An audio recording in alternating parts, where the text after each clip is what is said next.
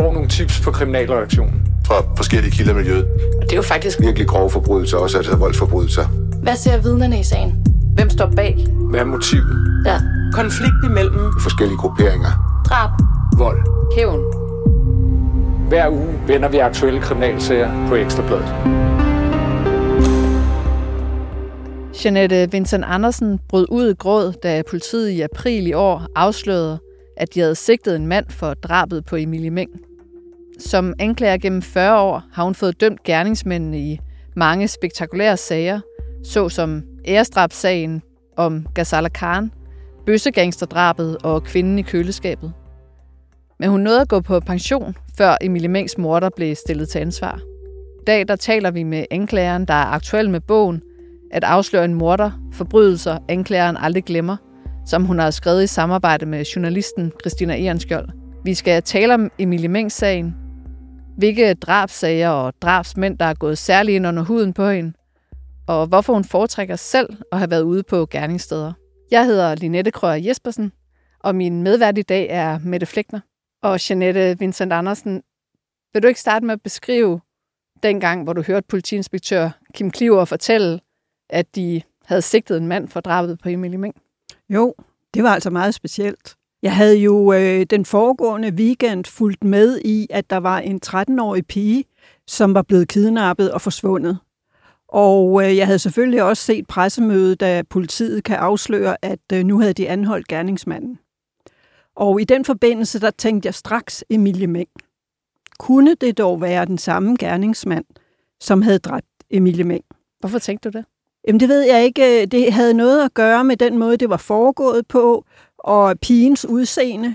Øh, høj, slank øh, pige, langt mørkt hår. Så med det samme, så stod der Emilie Meng øh, i mit hoved. Og så gik der jo nogle dage, og øh, vi var over i vores sommerhus på Samsø, min mand og jeg, og jeg fulgte med i pressen, og så kunne jeg se, at nu skulle der være pressemøde kl. 12. Og jeg siger til min mand, jeg tror, Kim Kliver vil snakke om Emilie Meng. Så øh, vi satte os til rette der kl. 12 foran øh, fjernsynet, og øh, da øh, Kim Kliver første gang nævner navnet Emilie Meng, så går min mand ud i køleskabet og henter en flaske champagne. Det havde vi aftalt. Handler det om Emilie Meng og anholdelse af en gerningsmand, så skal vi have champagne. Og vi satte os til rette, og champagnebroppen champagneproppen sprang, og han hældte op i glassene. Og lige da vi skulle til at skåle, så brød jeg ud i gråd. Og jeg, jeg ved ikke hvorfor, men der kom simpelthen bare sådan en reaktion til mig. Jeg kan faktisk mærke det nu igen. Øh, det var sådan en lettelse, at de havde anholdt en, det er jo en formodet gerningsmand, han er jo ikke dømt endnu, men de har trods alt anholdt en mand, som kan være øh, Emilie Mengs drabsmand. Det gjorde altså et kæmpe et indtryk på mig, så jeg sad bare og græd og græd, og jeg kunne ikke holde op igen. Hvorfor, hvorfor var det sådan, tænker du efterfølgende, at du trods alt får så voldsom en reaktion? Jamen, jeg tror, det har noget at gøre med, at øh, jeg har jo kendt til den sag, lige siden hun øh, forsvandt i øh, den 10. juli 2016. Og selvfølgelig fulgt med i, da hun bliver fundet øh, juleaftensdag samme år. Og jeg har jo hele tiden været med i forbindelse med efterforskningen. Og øh, Ja, for de var langt inde i sagen. Var du? På det her tidspunkt, ja. hvor Kim Kliver han fortæller, at de har anholdt en, der er du jo gået på pension. der er jeg gået på pension et par år før, og ærgerede mig jo over, at jeg ikke havde fået afsluttet den sag. Det ville jeg jo rigtig, rigtig gerne have været med til. Men det, det havde jeg jo ingen mulighed for. Øh, under coronakrisen, der blev retterne jo lukket ned, så der næsten ikke var nogen retsmøder, og alle anklager blev sendt hjem og arbejde hjemmefra. Og i den forbindelse, der besluttede jeg så, at nu vil jeg læse hele Emilie Meng-sagen. Er det rigtigt forstået, at du på det tidspunkt var anklageren på sagen? Ja. Ja. Jeg var anklageren på sagen, og skulle have haft sagen, hvis vi havde haft en gerningsmand. Så jeg sad derhjemme øh, med 90 ringbind. Det fyldte, det fyldte den på det tidspunkt her. Den fylder sikkert i dag meget mere. Øh, og læste samtlige 90 ringbind igennem, for at, ligesom at danne mig et overblik over, øh, hvad har vi, og hvad har vi ikke. Og drøftede selvfølgelig øh, sagen med efterforskerne, øh, det er klart.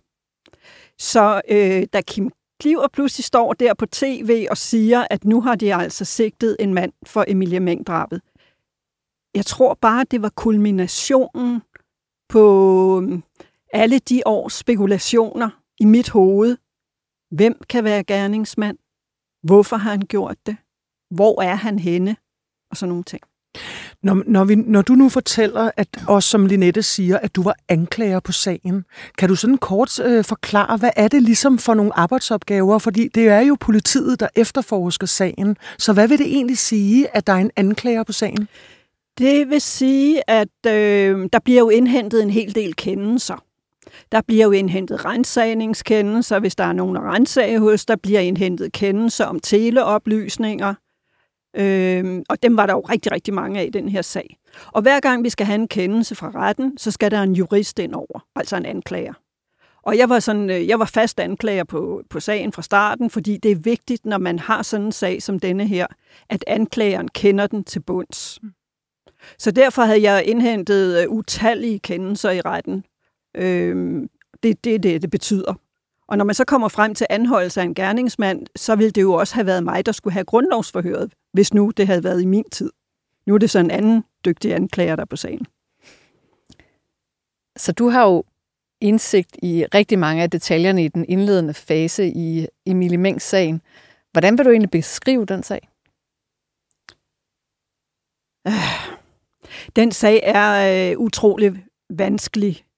Øh, den kommer jo lidt forkert fra start. Det har politiledelsen selv erkendt, øh, og det gjorde den. Og det, den opstod jo i en ferieperiode, og måske var det grunden til, at det ikke gik så godt fra starten. Men øh, så, gik det, så gik efterforskningen jo i gang, og jeg tør godt sige, at det nok er den sag øh, i Danmark, som har været efterforsket mest intenst og mest langvejt. Alle vil gerne have den opklaret. Ja. Og hvis du skal beskrive karakteren af den? Det er jo en forfærdelig sag. Altså, fuldstændig meningsløs sag, hvor en 17-årig pige bliver slået ihjel. Fuldstændig meningsløst. Og derfor vil alle jo rigtig gerne have den opklaret.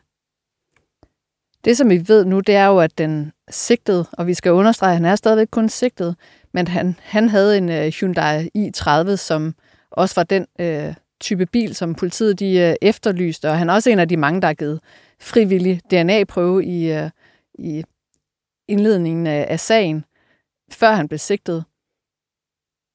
Altså, kan du forstå, hvis der er mange, der sådan undrer sig over, at han egentlig ikke er blevet sigtet før? Øh, jeg tror, at man skal prøve at forstå, at sagen har et kolossalt omfang. Jeg nævnte lige før 90 ringbind.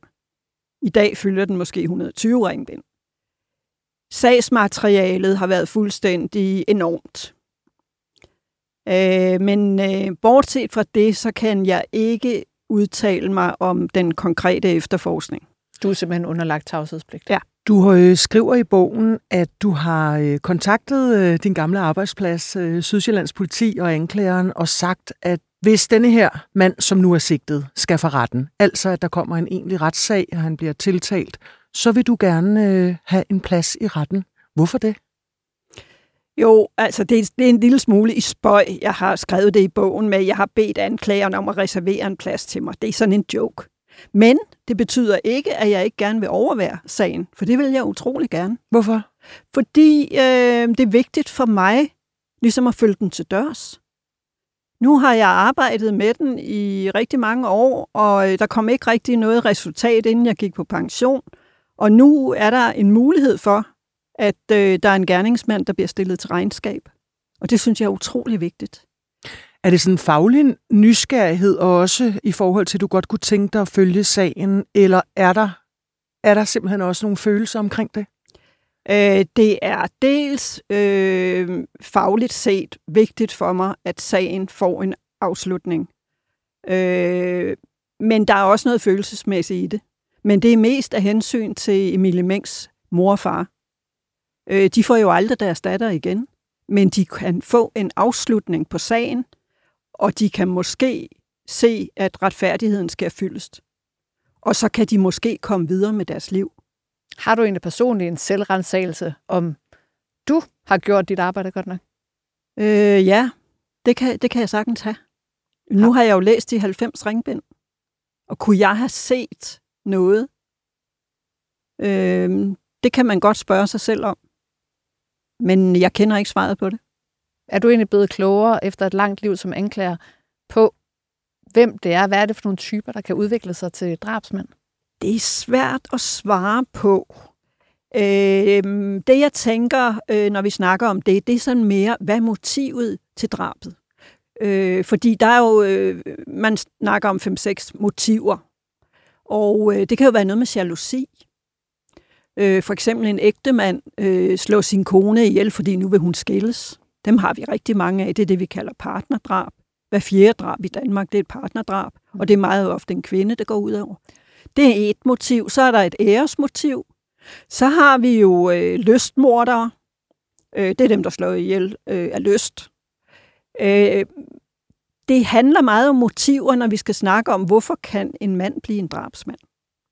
Men jeg tænker, i min bog her, der er nævnt eksempler på de fleste af, af de her typer.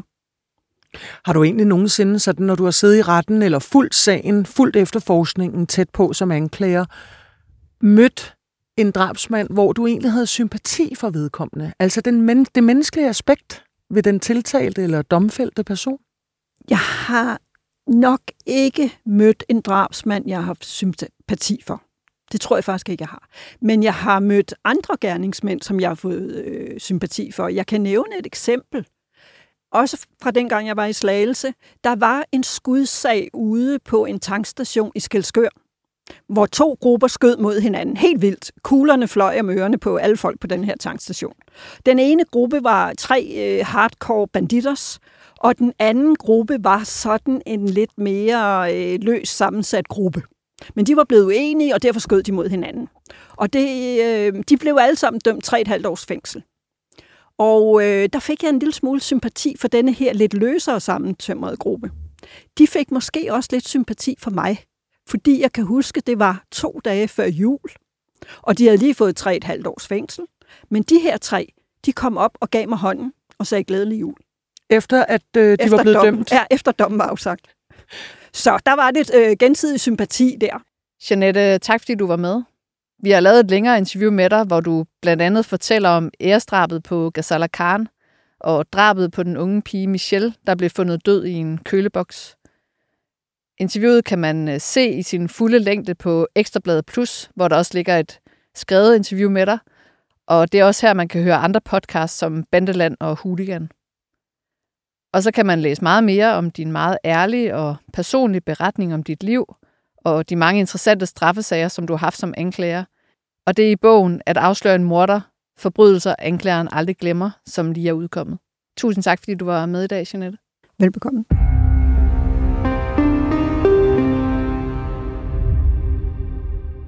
Tirsdag eftermiddag ramte en sjældent sag i medierne.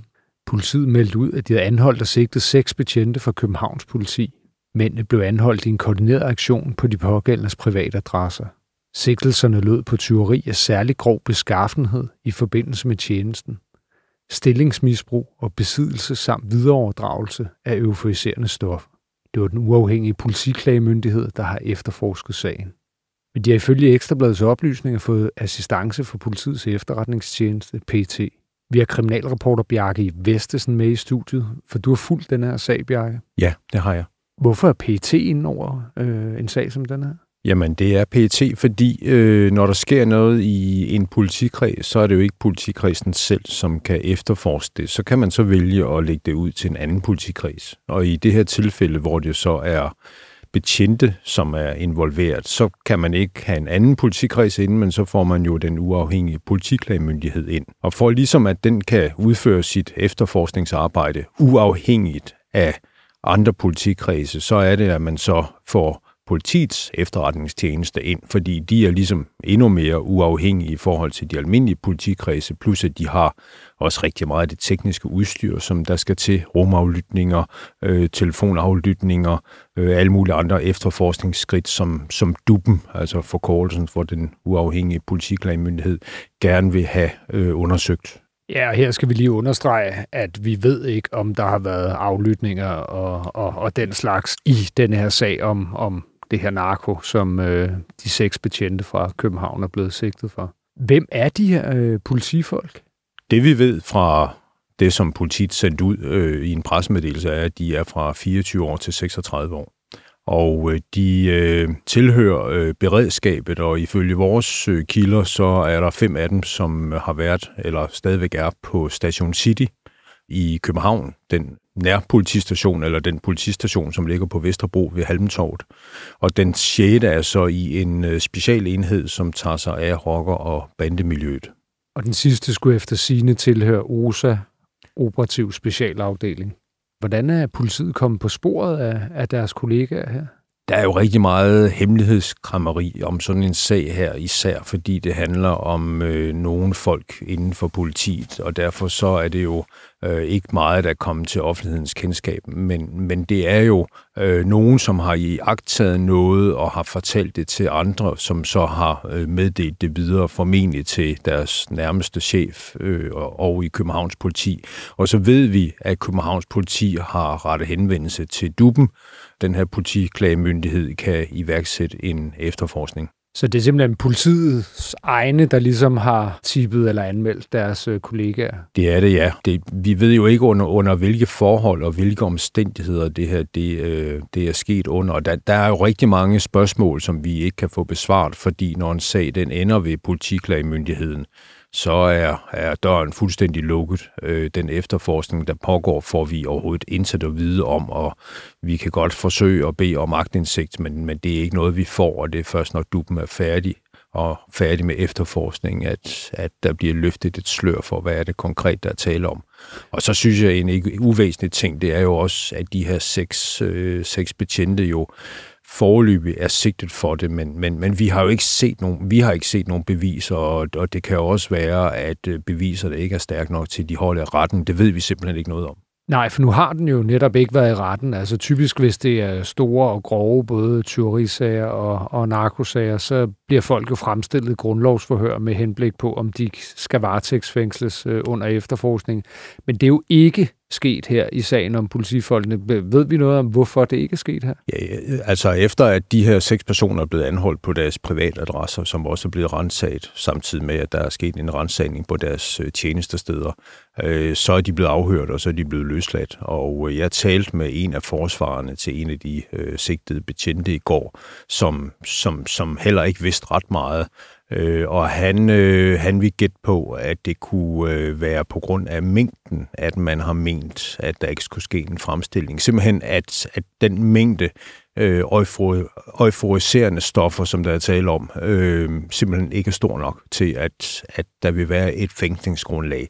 Det er en af teorierne. En anden, det er, øh, øh, ved, at øh, der kommer en sigtelse frem i et, øh, i et offentligt øh, grundlovsforhør, så, så vi præsten og medierne og offentligheden jo få et endnu større indblik i, hvad handler den her sag om. Og det kunne godt være argument fra dubens side til, at det ønsker man ikke. Men jeg hælder mest til, øh, at det er øh, på grund af mængden, at den ikke er ret stor. Det vi så altså, har fundet ud af via at, at snuse lidt rundt og tale med vores kilder og sådan noget, det er jo, at der med meget stor sandsynlighed han er tale om kokain, som de her betjente altså, øh, har håndteret på en eller anden måde, og så øh, er der så også kommet noget tyveri ind over. Hvad sker der i sagen nu? Altså? Ja, nu er sagen jo øh, i øh, politiklagemyndighedens efterforskning, øh, hvor man jo foretager den her efterforskning sammen med øh, formentlig folk fra politiets efterretningstjeneste. Øh, der skal undersøges, der skal afhøres, øh, der skal skaffes nogle beviser, og så, øh, så, så, så går der i hvert fald en rumtid, man kan sige, at politiklagemyndigheden har, lidt travlt i øjeblikket, fordi der ligger ret mange sager, øh, og som skal efterforskes. Og det her, det er jo så endnu en sag, øh, som jo også rammer dansk politi, og som, som jo også er med til at i høj grad at miskreditere øh, hele, hele dansk politi, når sådan noget her det sker, fordi vi har jo også en anden konkret sag fra Sydøstjyllands politi, som jo også ligger øh, ved politiklagemyndigheden, der fysisk holder til i, i Aarhus. Ja, og det er jo øh, den såkaldte Fahad-sag, som øh, altså med denne her øh, 16-årige dreng, som forsvandt fra familien, og den her specialenhed ved Sydøstjyllands politi skulle så efterfølgende, eller forud for det også, chikaneret familien. Det kom så også frem i denne her uge, at, øh, at Fahad i virkeligheden ikke var forsvundet fra familien, men de hele tiden havde været i løbende øh, kontakt med ham. Øh, men faktum var også, efter at politikken havde lavet et øh, stykke arbejde omkring øh, denne her specialpatrulje har fundet en masse altså, optagelser øh, om nogle af deres meget voldsomme anholdelser, at så i søndags blev øh, enheden opløst, øh, og du er selv lidt inde på det, Bjarke. Altså, det er jo en, en tung uge for, for politiet i, i Danmark, og der var også et møde i går, øh, hvor øh, politi, øh, det øverste politimyndighed i, i Danmark ligesom indkaldte politidirektørerne til, til møde. Vi ved ikke, hvad der kom ud af mødet, men en meget interessant detalje var, at øh, Rigspolitichefen jo øh, til sydlandet for at vise handlekraft ud af til oven på de her møgssager, som belaster dansk politi i øjeblikket, øh, skrev øh, eller sagde offentligt, at nu havde han indkaldt øh, politidirektørerne til møde det er faktisk ikke helt rigtigt, fordi de var i forvejen indkaldt til et møde. Øh, det er så dagsordenen, der er blevet lavet om, men mødet har altså været i kalenderen for de her, politi, for de her politidirektører i ganske lang tid. Øh, så han har altså ikke pludselig kommet i tanke om, nu må vi hellere lige få indkaldt de her politidirektører.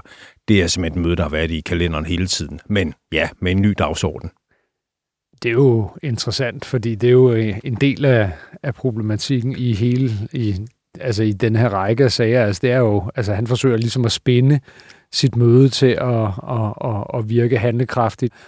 Det har jo vagt stor undren, at øh, Sydøstjyllands politi pludselig går ud med en masse oplysninger om denne her familie, efter at de ikke har ville oplyse om noget som helst i, igennem al den tid DR har produceret deres øh, dokumentar om familien. Øhm, og der er også et efterspil på de her oplysninger, øh, som Sydøstjyllands politi har, har offentliggjort omkring øh, familien her. Altså, kan, kan du sige lidt om det?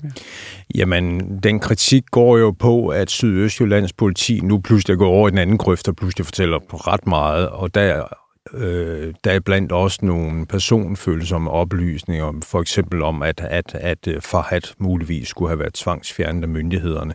Altså, det er der i hvert fald nogen, der mener, at det var en, øh, Øh, at gå for langt fra Sydøstjyllands politi, øh, og, og, og, og det får formentlig også et efterspil. Det kan jo også godt være, at det er noget, der er blevet omtalt i det møde, der fandt sted mellem Torgild Fode, øh, Rigspolitichefen, og så de mange politidirektører i øh, det møde, der fandt sted i går. Altså, jeg tror, det vil have været rigtig interessant at være en flue på væggen der alene det her med, at, at, at møden altså i forvejen var indkaldt, det ved jeg, at en af politidirektørerne var lidt pikeret over, at, at det blev fremlagt som om, at nu skulle Rigspolitichefen altså vise handlekraft øh, på et møde, som altså allerede var, var sat i kalenderen. Ja, det er i hvert fald interessant øh, at følge, og vi kommer også til at følge øh, sagerne her i Afhørt og, og udviklingen i, i dansk politi. Bjarke, du skal have tak, fordi du kom og gjorde os klogere på de her sager. Velbekomme.